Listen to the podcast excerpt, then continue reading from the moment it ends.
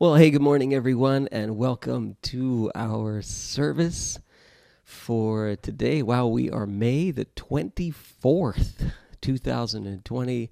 Thank you so much for tuning in with us. And I'm just going to have a word of prayer briefly today before we uh, get into the songs. And I would encourage you, you know, it's, I know it's strange for you to, to sing in your house and, you know, you spend all day in your house and then you, you're trying to sing to your TV screen or your computer screen or your phone or whatever. But I would encourage you to try and separate this time. The words of these songs are really meaningful for today's message.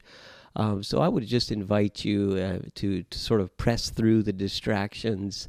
Uh, and, you know, it's easy to just watch and wait for the message or whatever. But I would encourage you to participate. Father, we thank you for the opportunity we have uh, to to connect with you and to worship you and to uh, to to praise you. And Lord, uh, we we do so for for our benefit in many ways and and it it changes the way that we look at things.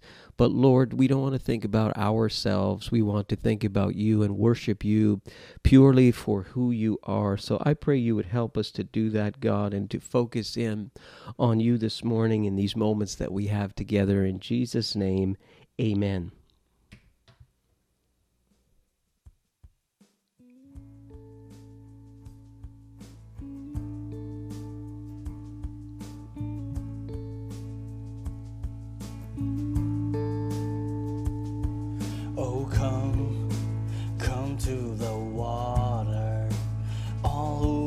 thirsty, come and be filled.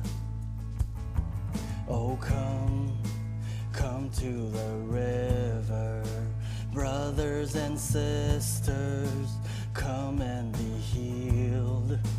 Come and be healed.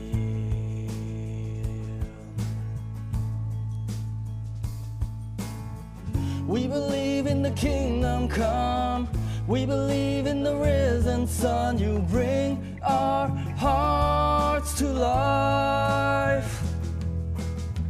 Lord, we come with our hands up high.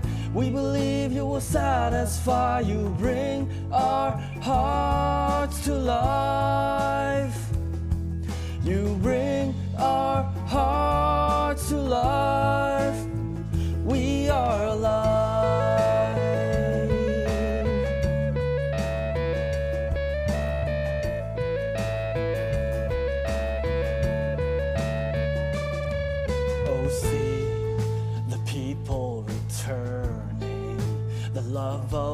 Father drawing us in. Oh, see salvation coming. Jesus, our Savior,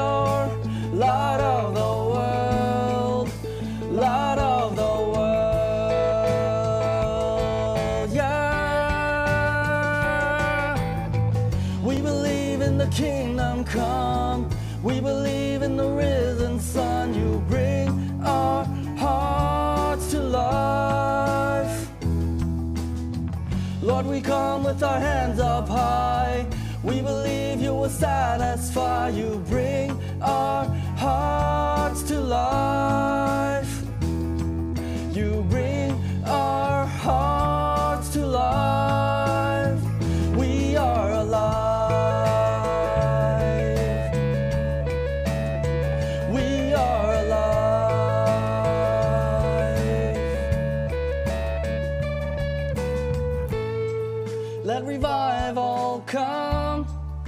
The people sing the glory of your name.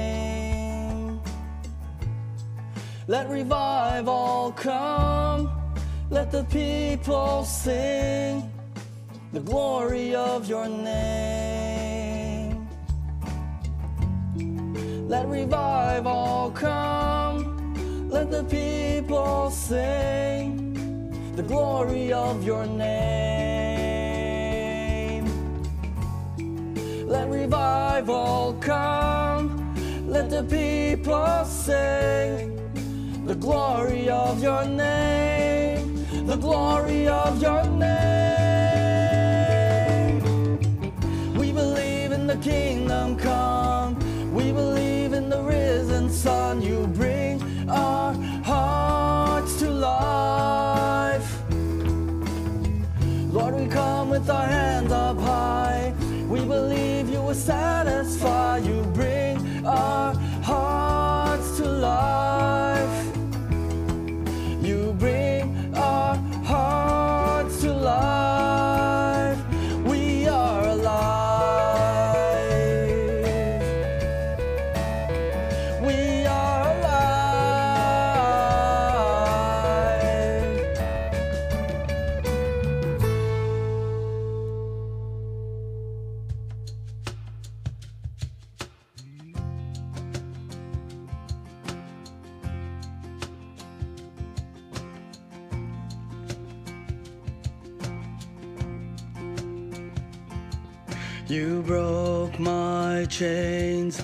Of sin and shame, and you covered me with grace. You mend my life with your holy fire, and you cover me with grace. You are the hand that reaches out to save. I am set free, oh, I am set free, oh, it is for freedom that I am set free. You broke my chains of sin and shame, and you cover me with grace. You mend my life with your holy fire, and you cover me with grace. And you are the hand that reaches out to save. I am set free, oh,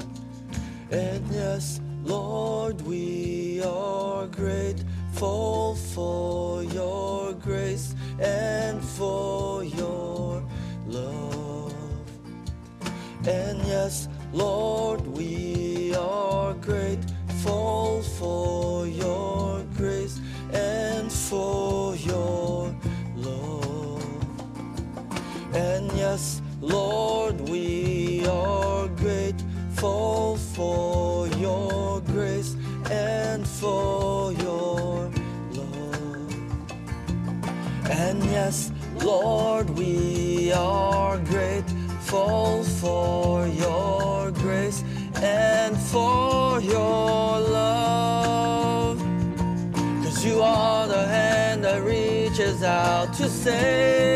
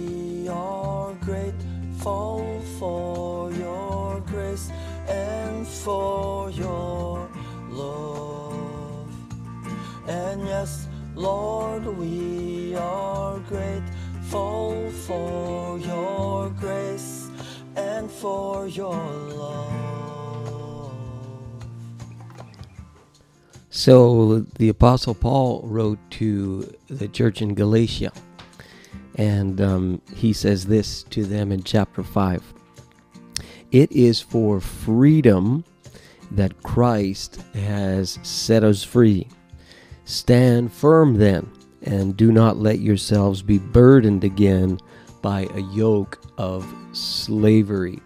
And that whole passage has to do with what we're going to talk about today. Uh, but what's so important for us to understand is that the, the work of Jesus on the cross, the death of Jesus on the cross, his resurrection from the dead, this sets us free from our sin. And this is the matter at hand in Paul's mind as he writes this to that church. He says, Never forget that. Christ has set us free from our sin. He has set us free from the, the guilt of sin. And uh, these people had the, the elaborate law of Moses and a whole system of atonement to, to uh, pardon them and uh, uh, to forgive them of their sin before God. But it was only a temporary thing. It was something that they had to do repeatedly over and over again, and it could never change the heart. But yet, in the work of Jesus, we have not only uh, the opportunity to be forgiven of our sin in an eternal fashion, but our hearts can be changed and we can be set free. And he says, Do not let yourselves be burdened by a yoke of slavery. And there he's referring to this idea that you have to do all of these things in order to be forgiven by God. And the reality is, what you what you have to do to be forgiven by God you cannot do. Only Jesus could do it for you. And so Lord we thank you and we praise you today uh, for it is done and it is finished. And you paid that price. And Lord we can obtain freedom and mercy in our time of need. And we can receive grace and forgiveness. And we thank you for your blood that purifies us and atones for our sin on a, on a permanent basis, God. We don't have to over and over again see you crucified, but you did it once and for all, for all humanity, for all time. So, Lord, all we can do is submit ourselves to you and say, God, we come to you afresh and we thank you for the freedom that you give to us. We thank you that you give us the power to live a life that is free from the, the power of sin. And so I pray for each one who's watching, who will watch, each one who will listen.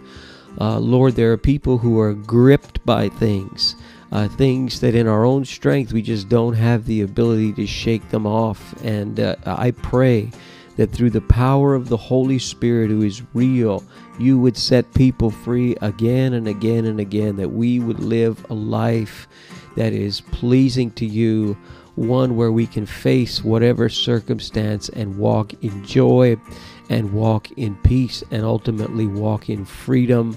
God, we continue to pray uh, for people who are out uh, right on the front lines of things, even as. Uh, in our province, uh, things seem to be dissipating and uh, growing uh, uh, better and better, at least for the time being. Lord, we pray for those who are in the healthcare system, those who are out in essential services, and and God just don't know, uh, uh, can't see that virus, just don't know what's going to happen day to day. And so, Lord, we pray for them for your protection. I pray for households where there's stress. Uh, stress in finances, stress in, in relationships, families, kids, and marriages. Lord, that the power of the Spirit would continue to set people free. We pray in Jesus' name. Amen. Amen. Well, welcome again, everyone, and thank you so much for joining in with us today. Again, it's May the 24th. June is almost here. And uh, there's a few things that are going on uh, in our province. As you have heard, you can now have um, backyard barbecues with up to 10 people and three families. Uh, some retail stores are going to open tomorrow. So it seems that in the in the culture things are starting to look up. Uh, and I hope that you are getting some time to enjoy some of the beautiful weather that we're having and get out there and enjoy some sunshine, even while you be wise and uh, maintain physical distancing and all of those things. I uh, just want to take a moment to welcome those of you who may be with us for the very, very first time today.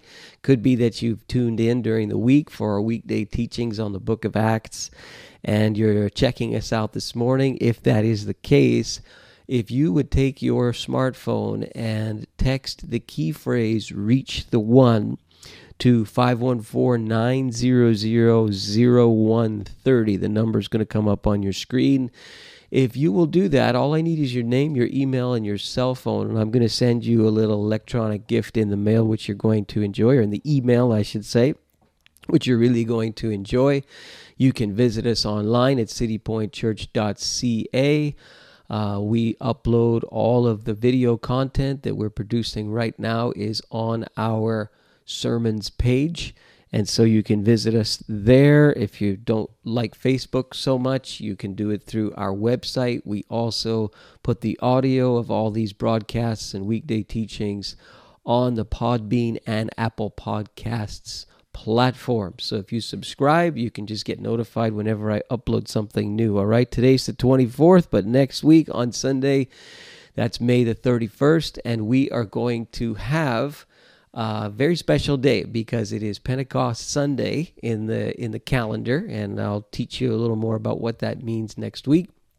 Uh, although we've already covered it in this series.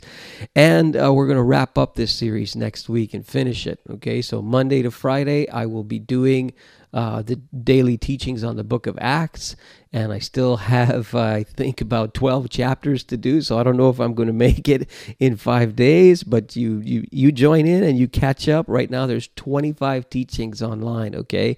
And you catch up and you watch those things and you read the book of Acts for yourself. And on the 31st of May, we're going to have a special electronic online quiz using the internet. We're going to use a Zoom call format for the questions to this quiz, and then you're going to use another device like an iPod or a little phone that you don't use anymore, just something that's connected to Wi Fi in your house to answer these questions, all multiple choice, and the winner is going to be sent a brand new iPad to their home. Okay, we did this at Easter. It was a huge uh, success, a lot of fun, and uh, so join with us, and you can you can participate in that next week. I'll send out the the link uh, as the days approach. Okay, and remember you can uh, continue to support the work that we are doing in trying to reach the one who is far from God so that together we would become passionate followers of Jesus by giving.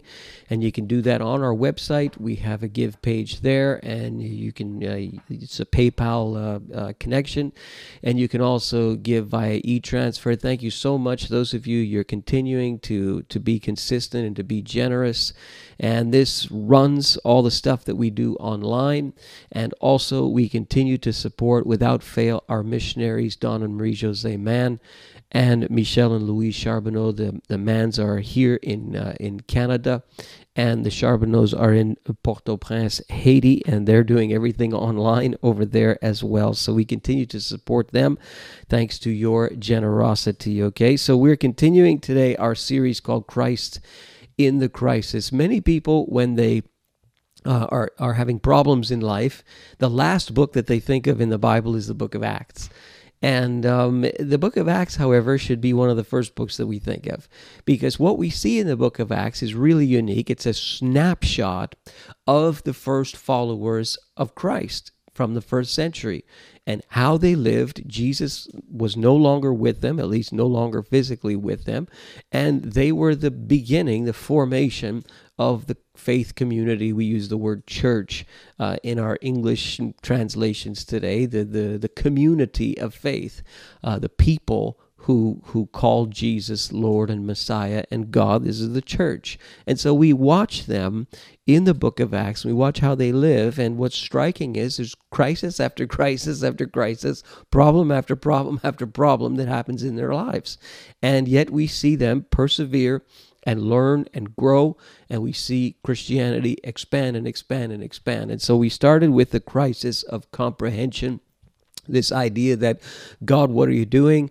I mean, Jesus had just conquered death, and uh, so they see him and they're like, okay, now you're going to wrap everything up. You're going to bring in everlasting righteousness. You're going to overthrow uh, evil once and for all. The Romans are going to be overthrown and so on. Here it comes. And no, they were they were totally off there. And uh, that's when we don't understand what God is doing. And we talked about the crisis of conversion and how conversion is really a moment of crisis in our lives. This is not a belief that we add to our existing beliefs. Conversion is when all of our beliefs change and they become centered around the person of Jesus. This is like a total revolution in our lives. Uh, we talked about the crisis of miracles and how uh, miracles often create a crisis situation. And they bring people to a place where they have to contemplate and repent and think about God and think about what He's doing in the world and so on.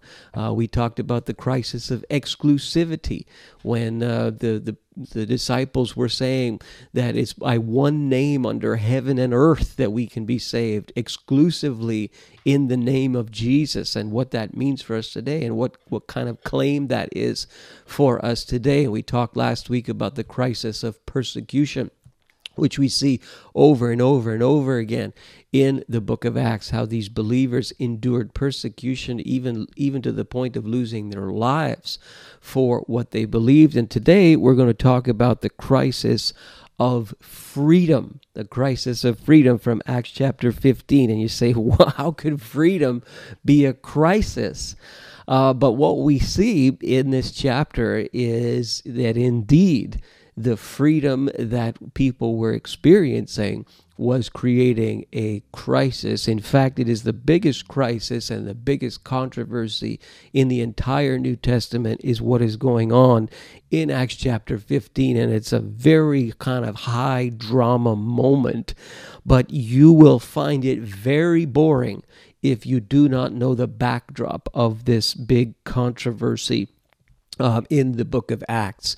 And really, if it wasn't for this controversy, those of you who are watching today who uh, are professed followers of Jesus, you would not be a professed follower of Jesus if this did not happen in the book of Acts. It is extremely significant.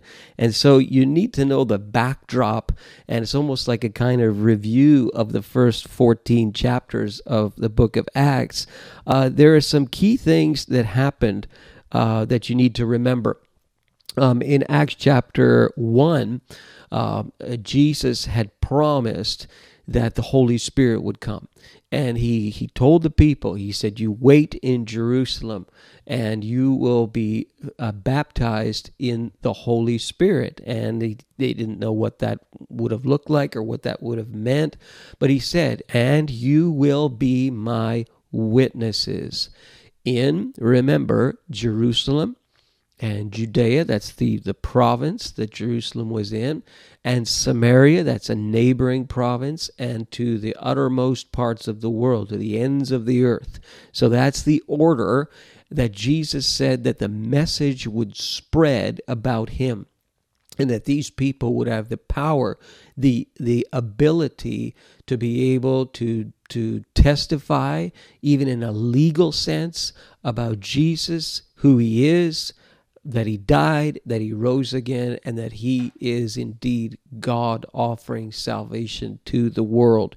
And so we see uh, this this start to come to pass in Acts chapter two, when the, the church is is kind of born into existence, and the Holy Spirit comes, and this really weird thing happens to these Galileans who are praying in some room uh, and you see that they they they speak in these languages that they never could have learned because they've never been outside of their area. And all these visitors who were there for the day of Pentecost or the, the festival of Shavuot uh, by the, the, the Jewish calendar, uh, they all hear these people speaking in these languages and they never learn them. And they, yet the visitors from out of town know what these languages are. And so this is the moment, of course, when Peter stands up and he, he explains to them this is what was predicted hundreds of years ago by the prophet Joel. The Holy Spirit has now come and he calls the people to repentance and he calls the people to understand that this is because Jesus is the Messiah. Jesus died, Jesus rose again, Jesus will come again. He is God and he is offering you forgiveness of your sin. You need to repent and you need to turn to Him. You have this massive moment where thousands of people are baptized in water and the church is birthed, but it remains at that point entirely Jewish. Okay, there's no non Jewish people there at that time. It's all Jewish people, uh, except for maybe a few God fearing Gentiles, and those are people who would come in to uh, to the synagogues and so on, and they would they would become accustomed to the law of Moses and so on. But they were rare. I mean, this was a Jewish thing, and then we start to see what happens as it begins to spread. And again, this is to help you understand the backdrop to this huge controversy that's going to happen when Peter and John in Acts chapter 4 perform the first miraculous sign ever done by followers of Jesus without Jesus physically present. Uh, this is done in public. This is done in the area of the temple, and this is done to a man who'd never walked a day in his life, and this is this creates a big stir. And uh, the Sanhedrin, uh, sorry, the Sadducees in particular, are very upset that Peter and John are preaching that Jesus Christ has been raised from the dead. This is this goes completely against what they believed about uh, uh, uh, the reality that they thought that there was no resurrection at all. They didn't think that Jesus was the Messiah. And there's this huge, huge problem, and they're arrested and interrogated and told, You will not do this again. They end up releasing them. And yet we see the church keep growing. We see more and more people start coming to faith, and we see the power of God at work even in the, the lives of these early followers of Jesus. Uh, we see that there's healings that take place, and and the, the, it's clear that these things are to demonstrate that Jesus is who he said he was. And then we see uh, uh, problems start to arise in the church uh, where they have to appoint some leadership because the church is growing, and there's this issue of favoritism that they had to deal with in Acts chapter 6, and they choose these seven men to deal with this whole thing. And you can read that uh, on your own. We have covered it before. But uh, one of the men who is chosen there in Acts chapter 6, his name is Stephen, and he is a powerful uh, evangelist. And in the course of his journeys and you know, teaching people about Jesus, he faces very much the same thing that Jesus himself faced. And he is arrested by the Sanhedrin, he is put on trial, and uh, he ends up losing his life and is the first uh, martyr, the first person who, who is killed for his faith in the early church is Stephen at the end of Acts chapter 7.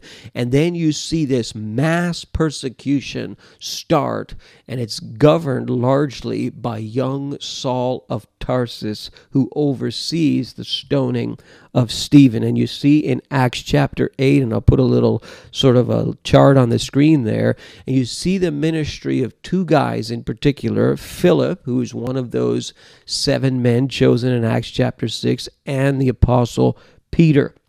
And you see Philip goes to Samaria and remember, Jesus said, Jerusalem, Judea, Samaria. And you see that there are Samaritans who come to faith in Jesus. This is so striking that Peter and John are sent from Jerusalem to Samaria to check this out and to see that these people are filled with the Spirit. Remember, there's a magician there uh, who wants to buy the power that he sees coming from the hands of Peter and John. Uh, but you see this, this Samaritans are being converted and coming to Christ. And this is like, wow, they're shocked because people from Judea and people from Samaria did not get along. I'll be showing you some maps in a few minutes to put all this in perspective. You see the ministry of Philip to an Ethiopian uh, Jewish man, a eunuch, a very unique uh, uh, individual who is a high, a man of high standing, a treasurer in the household of the Kandake.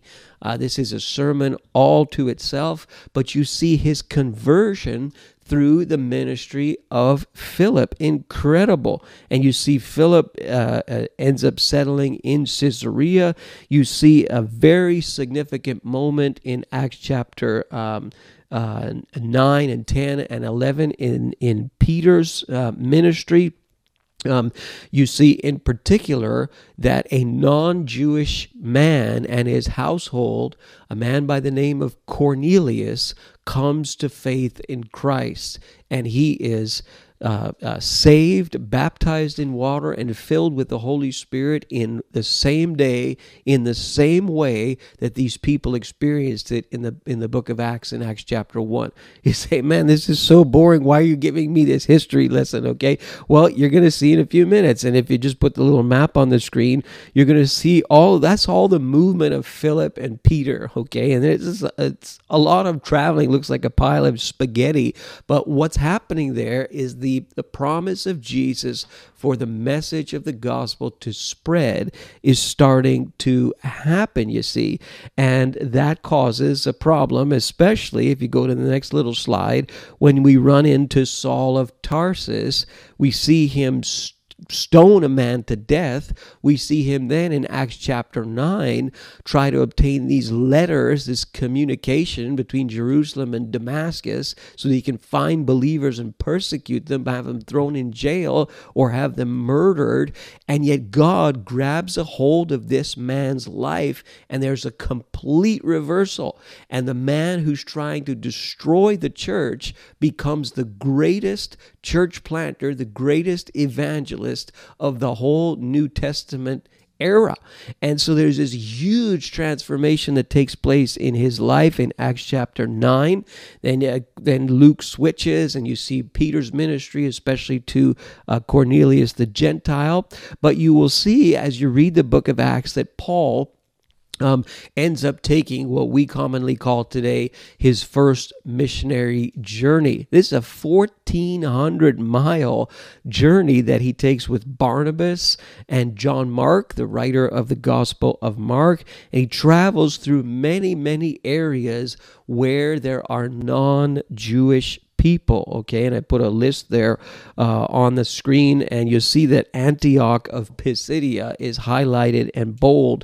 Uh, that's just a way to remember things about the journey. So Paul would end up taking I think it's four missionary journeys, and sometimes we use the word pacer to remember this, okay? So uh, Paul is the P, and uh, A is Antioch of Pisidia. There are two Antiochs, so this can get confusing. And then C is the trip where Corinth was kind of the center, and then E is Ephesus, and then R is Rome, Pacer, right? So Paul, Antioch, uh, Corinth, Ephesus, Rome. Just a trick for you to remember that uh, piece of trivia. Say you're boring me, you're boring me. What is all this all about? Okay, well look at look at this map. Okay, so this is Paul's first journey. You see in the bottom of your screen on the right hand side, that's Jerusalem. Remember, Jesus said, in Jerusalem, Samaria, uh, Judea, Samaria, and all over the world. And you see this starting to take place through this map. So, uh, Antioch in Syria is up north about 300 miles. I've got a little circle on it. And that's where it was kind of a home base of Christians and people were first called Christians there. There were a lot of non Jewish people there, a lot of Gentiles there, and that became kind of a home base. It was 300 miles north of Jerusalem. Uh, Jerusalem, there was a huge uh, uh, group of Jewish followers of Jesus there. In Antioch, there were Jewish followers of Jesus there, but a lot more Gentiles, a lot more non Jewish people. And you see all of the places that Paul visited in that part of the known world. That's a lot of miles on the odometer. You know, that's a lot of steps on his uh, on his app. You know, keeping track of all the miles and all the steps that he took. Okay, and so you have a message that is going way beyond just the Jewish people, and people are being set free and non Jewish people are coming to Christ in huge numbers. And uh, uh, Paul is seeing this, and Barnabas is seeing this in this journey that they take. You say, well, why would that create a problem? That should be a really good thing. Well, it turns out it turns into a crisis. So we pick things up in Acts chapter 15 and verse 1. And at the end of Acts chapter 14, Paul and Barnabas are back in Antioch of Syria. After they complete their journey, they stay there for, quote, a long time. We don't know how long. Now the trouble starts. So, Acts chapter 15, verse 1, you've got men who come, it says, down uh, from Judea to Antioch. Now, Antioch is north of Jerusalem, which is where, uh, which is in the province of Judea by 300 miles. So you say, well, the geography must be wrong here. It isn't wrong. Uh, Jerusalem, the altitude is much higher than the altitude of Antioch. So you would come down from Judea to Antioch if you're going by altitude. And so this there's there's a bunch of men who come um, uh, to Antioch and they start teaching this. Very very important. They say unless you are, it's going to sound a little crude to us today, unless you are circumcised according to the custom taught by Moses, you cannot be saved. This is very, very significant. What is being said here by these men is that all of these non Jewish people who have come to God and who have been forgiven of their sin and who are now part of God's family. Uh, all of these people are being told, you, and this would apply especially to the men, are to be circumcised according to the custom taught by Moses. And the implication is you also have to follow the law of Moses that you would find in the first five books of the Bible. Now, this is taken very, very seriously by uh, Paul and Barnabas, who are there um, in Antioch, and they argue. Um, and they, they enter into a sharp dispute with these people. And so this becomes such a big deal that they are going to send, the leadership in Antioch is going to send Barnabas and Paul and uh, some others to Jerusalem Jerusalem is where the whole thing started. Jerusalem is where Jesus was was executed, where the movement began. Um, uh, uh, this is where the people were when they were filled with the Holy Spirit in Acts chapter two. So they're going to go back to Jerusalem. Uh, James, the half brother of Jesus, is a is a leader there. Peter is there in Jerusalem, and so they're going to go to Jerusalem. They're going to deal with this issue because people's freedom is at stake. And so they end up uh, there in Jerusalem and uh, they're welcomed, uh, Paul and Barnabas. And then you have it again, Acts chapter 15, verse 5. You have some, and this is going to be hard for you to, to, to swallow, but you have some Jewish Christian Pharisees. So these people are Jews. They have come to Christ, but they're also part of the Pharisees. They were the ultra religious, orthodox elite of the time. And yes, we're told here that these people were disciples, they were followers of Jesus.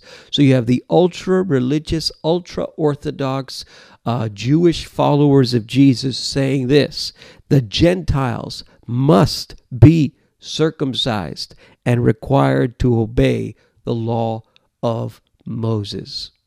So the men require surgery, okay, and they're required to obey the law of Moses. You know how many laws there are in the Torah, in the first five books of the Bible? It's like over 600. You've got dietary laws, you've got ceremonial laws, you've got civil laws. There's hundreds of them.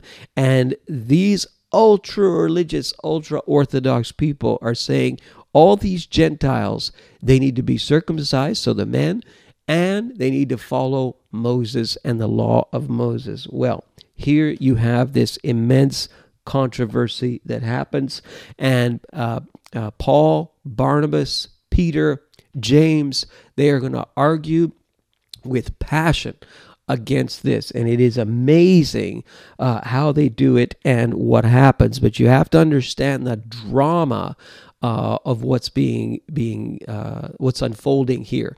And you say i just don't get it. I mean it's a first century. Seems like it just a religious debate. How's this really apply to my life? Okay just hang on and you'll see okay? But i want you to appreciate what it was like back then okay? So first um, peter is going to to stand up uh, after some debate okay? Uh, uh, peter is going to stand up and he's going to say this in verse uh, 7. You know that some time ago God made a choice among you that the Gentiles might hear from my lips the message of the gospel and believe. He's going back in time there and he's talking about his experience with Cornelius, Acts chapter 10, Acts chapter 11. God who knows the heart showed that he accepted them. Note that phrase, He accepted them by giving the Holy Spirit to them just as He did to us. He made no distinction between us and them, for He purified their hearts by faith. So this is this is uh, Peter's argument that God loves non Jewish people too. That God wants the whole world to come to Him.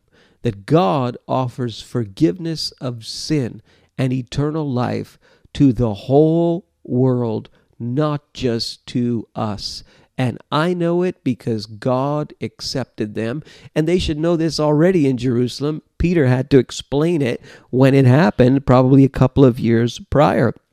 Now then, why do you try to test God by putting on the necks of the disciples a yoke that neither we nor our fathers have been able to bear?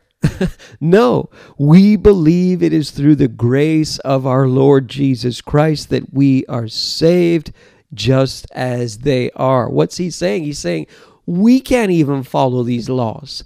Uh, a yoke was a harness. You harness two animals together with a yoke, and if you could get them walking in the same direction, they could haul huge amounts of, uh, of load and uh, of mass. And so he's saying, why are we going to drop this yoke on these non Jewish people when we ourselves can't even follow these 600 and something laws. Like, we can't even bear this, and we're going to dump this on these non Jewish people and say that they cannot be saved without. Without following this law of Moses, he says, No, we are saved by the grace of the Lord Jesus. Now, he's a Jew. And by saying this, he's basically saying all those laws, in particular the, the, the, ceremonial law, the dietary law, the civil law, all of these things are now of a secondary nature because the fulfillment of all these things came in Christ. And all those laws can do is show us that we can't follow them. All those laws do is show us our sin all they do is show us our unrighteousness, and therefore it is through the grace of our Lord Jesus that we are saved. And then you can hear a pin drop, and the whole assembly becomes silent uh, when Paul and Barnabas start to speak.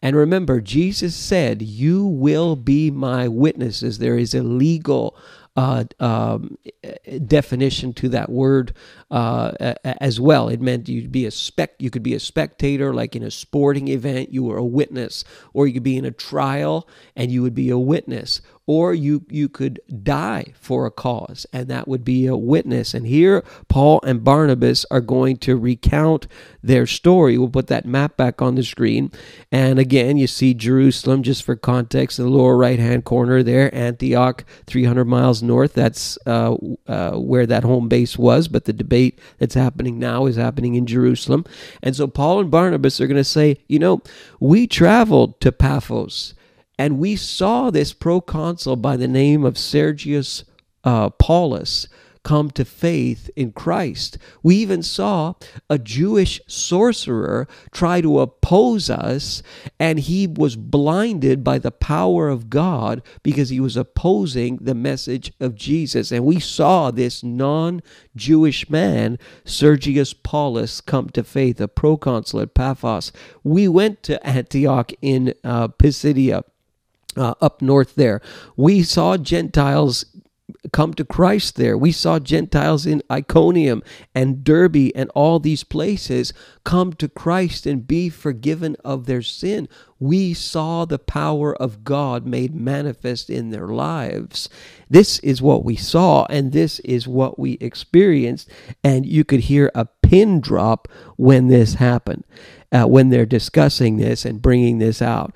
And then you're going to see, uh, and this is the first time that he speaks, you're going to see the half brother of Jesus, James, is going to get up and speak. And it's clear that James has had a, a, tremendous change himself because we're told in the Gospels not even Jesus' brothers believed in him. And yet you see James here, he is regarded in this church in Jerusalem as the leader. Like when he speaks, people are going to listen, probably because he was the half brother of Jesus. And so James is going to get up, and you're going to be shocked what James says and what he proposes as a solution here. But James gets up, and um, uh, I'm sorry, yeah. Uh, uh, yeah, right. James gets up and he says, oh, uh, uh, Simon has described, verse 14, there I am. He says, Simon has described. And it's interesting, he doesn't talk about Paul and Barnabas. He gets right to Simon, uh, Peter, using the way that his name would be in Hebrew. So clearly he's in a debate with the ultra religious elite even though they're followers of Jesus, he's in a big debate with them. So he's going to refer specifically to what Simon said, uh, Peter. And he says, Look, he's described to us how God showed his concern for the non Jewish people a people for himself. He's taking a people for himself. And then he quotes from an obscure passage in the prophet Amos from the Old Testament. After this, I will return and rebuild David's fallen tent. Its ruins I will rebuild and I will restore it, that the remnant of men may seek the Lord. And all the Gentiles non Jewish people, who bear my name, says the Lord who does these things that have been known for all ages. His point here is that God wants non Jewish people to. You even see it in the book of Amos the prophet. It is my judgment, therefore, James is going to speak, that we should not make it difficult for the Gentiles, the non Jewish people who are turning to God. We should not make it difficult. Implication, we should not drop all these laws on them. We should not drop circumcision on them. Their men shouldn't require surgery. People should be accepted because they were accepted by God. Instead, and here's the really strange, strange thing instead, we should write to them telling them to abstain from food polluted by idols, from sexual immorality, from the meat of strangled animals, and from blood. What? For Moses has been preached in every city from the earliest times and is read in the synagogues on every Sabbath. All right, so j- just just to, to to swallow and take a deep breath here. His his his first point: we should not make it difficult for the Gentiles who are turning to God. Again, implication all these laws, these things are not necessary. It is by grace that we have been saved through faith in Jesus. Now, here's where it starts to become very relevant for us today. There is a word that can that can uh, sum up what's going on here and what these ultra orthodox people want to impose on the uh, non-Jewish people, and that is the word legalism. And that exists today. It exists in many churches today. It exists in the minds of many uh, followers of Jesus today. And it needs to be opposed with, uh, with passion. And legalism is this God accepts you because of your behavior. We'll put that on the screen. God accepts you because of your behavior. So, in other words, if you clean yourself up and you come to God, God will accept you.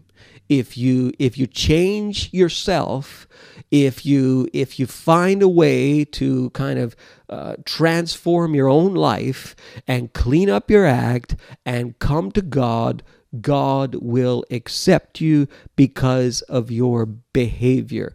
That is legalism. Uh, the, uh, a saying that could that could uh, uh, sum this up: God helps those who help themselves. That's legalism. Okay, you're not going to find that phrase anywhere in the Bible. Uh, what you'll find in the Bible is the opposite. God helps those who can't help themselves. And what that is, is called grace.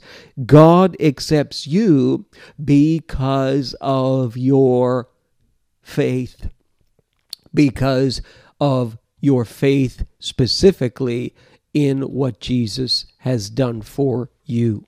It is not by works. You cannot work yourself to a right place with God. You cannot do a bunch of things to get uh, God's pardon. You have to come to the one who did it for you. You have to place your faith in him. And this is not some lip service faith. This is not Hollywood faith. You know, in Hollywood faith, faith creates reality.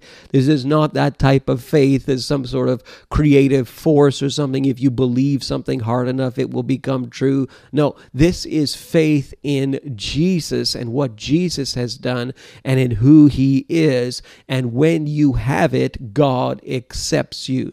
He doesn't accept you based on your following of the law of Moses, He doesn't accept you based on you being circumcised if you're a male. Ouch. He accepts you because of your following of Jesus and your faith in Him. That is grace, you see.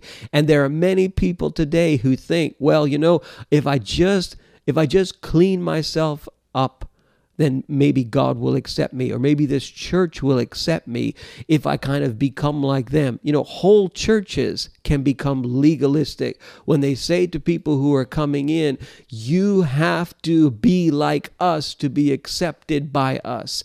You have to dress this way. You have to talk this way. You have to not talk this way. Don't smoke. Don't do this. Don't do this. Don't, ladies, you know, whatever it is, uh, don't wear pants. Or, I mean, some of these legalistic things things are just ridiculous when we tell people that they have to clean themselves up and become like us to be accepted by us. That is legalism.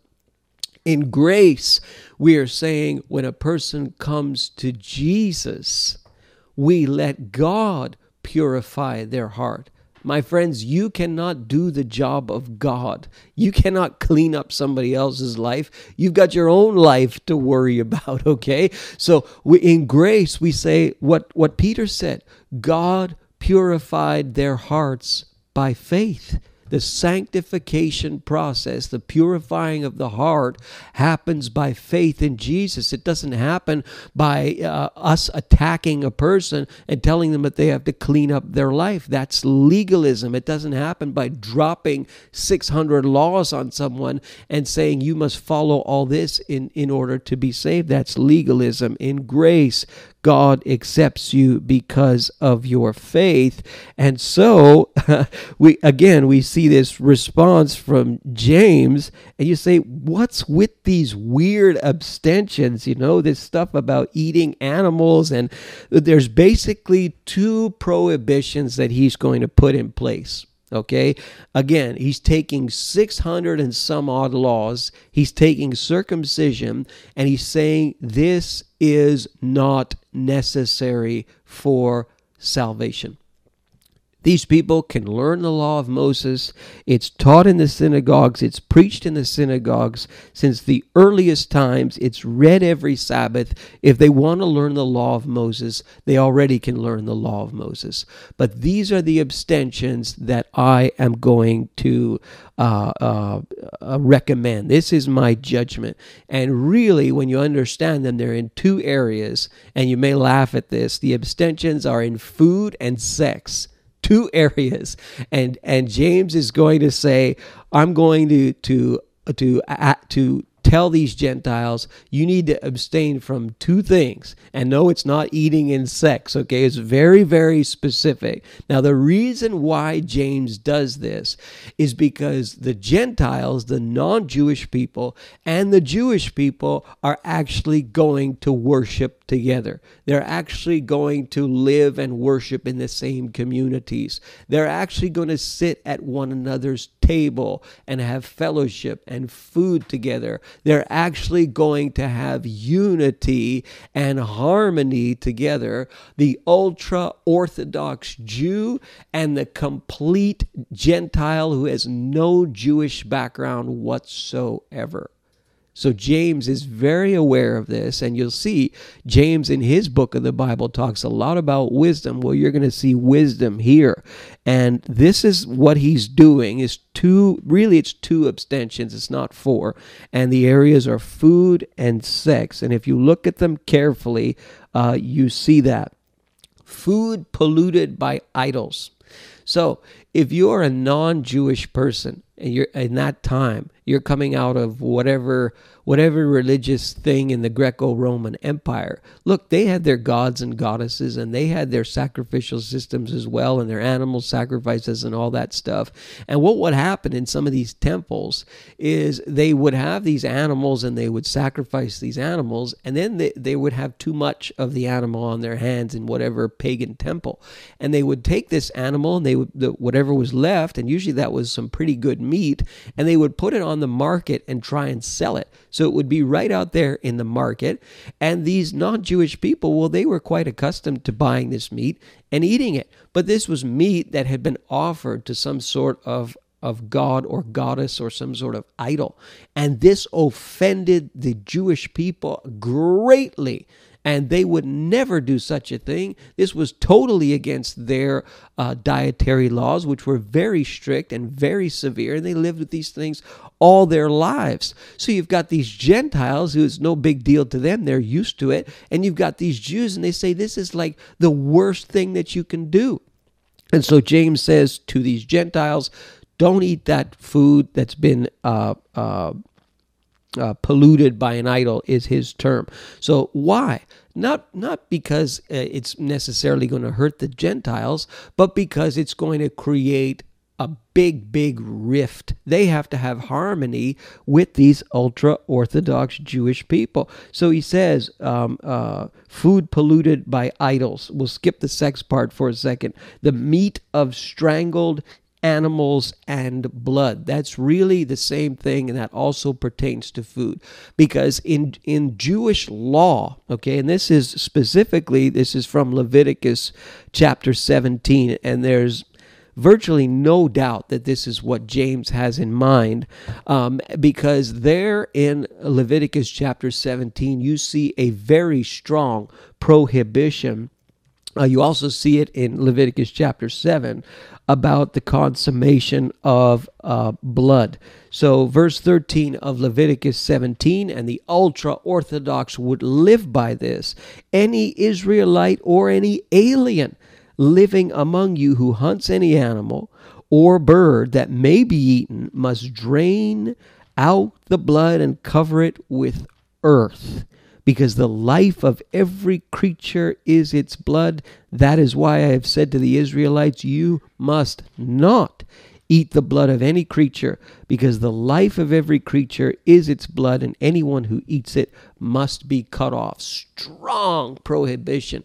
And this was because um, in that time, the blood of animals in particular what they called the life blood, and that was the blood that rushed out of the animal when they slaughtered it. That blood was offered for the atonement of sin. So you were not supposed to eat this. You were not supposed to eat this animal that still had that life blood in it. And so they would be strongly opposed to this, and the consummation of blood would be the same thing. So the animals to the idols, the animals that still had the lifeblood in them, those would be animals that they would they would um, uh, kill those animals by strangulation. They, the Jews had an elaborate process. They would slaughter the animal using a blade, and the lifeblood would flow out, and that's what they used for atonement. If an animal was strangled, that so called lifeblood would not come out fully, and this is why there was this prohibition. And so the, the abstention from blood, the abstention from eating a, uh, an animal with a, that had been strangled, and the whole thing of, well, you know, this animal had been offered to some pagan idol, all of these things things, James is saying the Gentiles should stay away from those things. And he also includes this whole thing of sexual immorality, this word porneia, uh, which he just uses there. Most likely, he is referring to Leviticus chapter 18.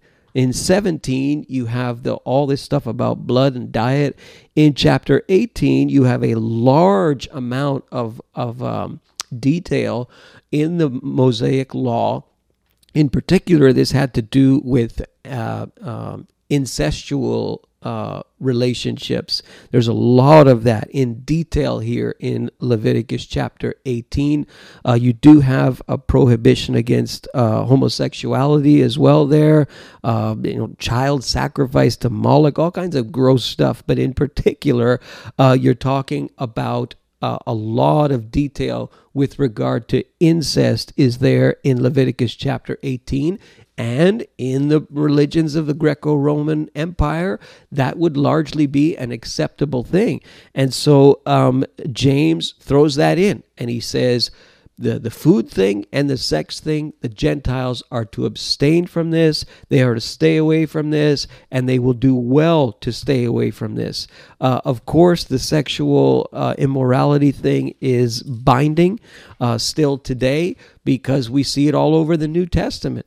Uh, things about uh, uh, sexuality and sexuality that's done in a healthy context and in a sinful context. And the sinful context is still obviously prohibited, but it's clear here that most likely um, James is referring specifically to Leviticus chapter uh, 18 as well as 17. And so he's saying um, they are to abstain from these things. Again, if they want to learn Moses, they can learn Moses in the synagogues. It's out there in the open all the time. And so they come to a place and they say, All right, let's send a letter. and so they draft a letter. And here's what the letter says. I mean, this is just crazy. 600 and some odd laws, all of them it, it, no, no longer relevant in terms of salvation. They show us our need for a Savior, but no longer relevant in terms of salvation. And we are not going to impose these things on Gentiles. And this is what is said to the Gentile believers in Antioch, that would be Antioch to the north, uh, in Syria, but it could also refer to Antioch in Pisidia uh, further west, uh, in Syria, in Cilicia. These are the places that Paul and Barnabas went to. You saw it on those maps. Greetings. I mean, and here's this little short little kind of email We have heard that some went out from us without our authorization and disturbed you, troubling your minds by what they said. So we all agreed and choose uh, to choose some men and send them to you with our dear friends Barnabas and Paul, men who have risked their lives for the name of our Lord Jesus Christ. Therefore, we are sending Judas, not the same Judas who betrayed Jesus. There are many Judases in the New Testament, and Silas to confirm by word of mouth what we are writing. In other words, we're not just sending Paul and Barnabas, we're sending Judas and Silas. It seemed good to the Holy Spirit and to us not to burden you with anything beyond the following requirements. You are to abstain from food sacrificed to idols, from blood, from the meat of strangled animals, and from sexual immorality. You will do well to avoid these things. Farewell.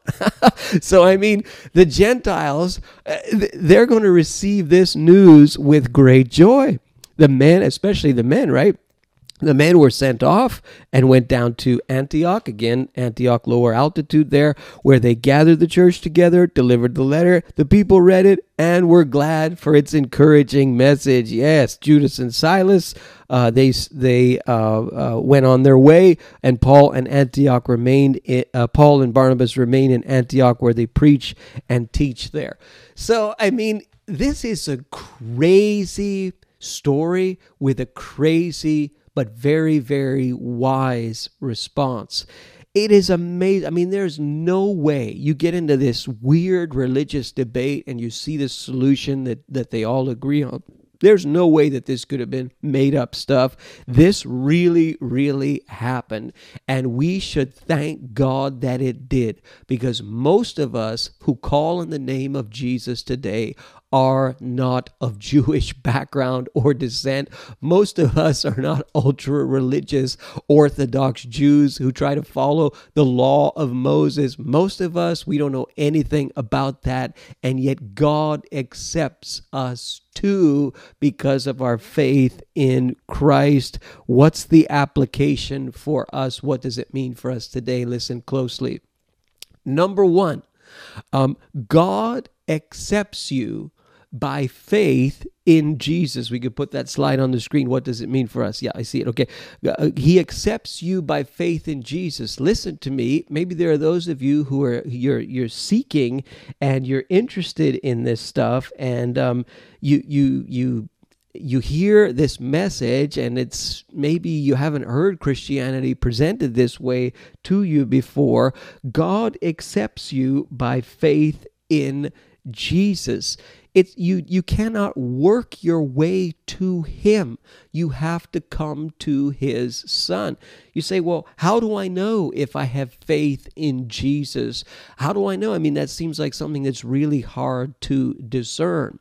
Well, you know by really two things. Number 1, you I'll use this term, you get sick of your sin. Uh, that's called repentance. And we see this in the book of Acts. Repentance is when in your mind and in your heart there's a total reversal of position on the subject of sin. When that happens, that is usually accompanied by faith in Jesus. Those two things work hand in hand. And when they do, that's when you know that you believe. And when you do that, when you know that you believe, what you should do is you should pray and you should seal the deal and ask God to accept you and ask Jesus to come into your life. John would write to the people in his Gospels, those who received him and believed in his name, he gave the right to become children of God. And you can initiate a relationship with God in a very, very simple way today uh, just by praying. You can come to Him. We'll put some background music on here as we close. You can come to Him just by praying and say, God, accept me. Accept me based on what Jesus has done for me and you can say, Jesus, come into my life. The shortest way this is expressed in the New Testament is this little simple prayer in the Gospel of Luke where the where the man outside the temple says, Lord, have mercy on me, a sinner. you pray that prayer and you have initiated a relationship with God through Jesus. Number two, the church must resist legalism. There are millions of people, uh, even in this province of Quebec, who do not know Christ. They are not going to come to Christ through legalism, they're going to come to Christ through faith. And they cannot be told, you are not accepted here unless you clean up your act first. No, Acceptance is based on whether or not God accepts them, and God accepts them through faith in Christ. It is God's business to start to transform that person's life. The church must fiercely resist legalism as fiercely as Paul and Barnabas and James and Peter resisted it. And the final lesson for us today, the final application, learn the lesson of the COVID mask we are being asked now uh, to wear masks uh, when we're out, when we're shopping, especially when we can't have that two meter distance. We're being asked to wear masks. Do you know why? We're asked to wear the mask for the benefit of other people because that virus if we have it and we don't know we have it and we cough or we sneeze and someone is near enough to us, they they stand a risk of getting infected and we don't even know it. And what that mask will do is it will provide a layer of protection not so much for us who wear it, but for those who are around us. And what that means is we're thinking of somebody else before we think of our selves. Wow. That's right out of the Bible. Uh, Philippians chapter 2 teaches that that's what Jesus did, and that's what we are to do. Well, if you're going to live in harmony with other people who are followers of Jesus, and you have certain views on certain religious things, and they have certain views on certain religious things, what do you do? You think of the other person you, you remember that covid mask that you had to wear for however long it will be you're thinking of the other person before you think of yourself. And that's a very very uh, disciples do that. They think about others before themselves. They say well you know i could eat that meat for example. But if i eat it in front of this person it's, they're going to be really really offended by that. It's going to mess up their whole religious thing and so I'm not going to do that because we need to live in harmony one with the other if we're going to be effective as a community of faith. God accepts you by faith in Jesus. The church must resist legalism, and there is a lesson behind the COVID mask that will will be in the history books for all time. So, Father, we thank you today, Lord, uh, for this this strange but very meaningful and very powerful story that we read of that took place 2,000 years ago. And we thank you ultimately, Lord, that because of what you did for us, we can come to you without law, without circumcision, without trying to follow a bunch of rules and a bunch of non rules and a bunch of do's and don'ts. But we can simply come to Jesus. We can come in faith and in repentance to Jesus. And we are so thankful for that, God. I pray you would you would empower people who are watching and listening, people who call themselves followers of Jesus. You would empower us, God, to go and tell, to go and be preachers of the message of Jesus, the message of freedom from sin to people who we know.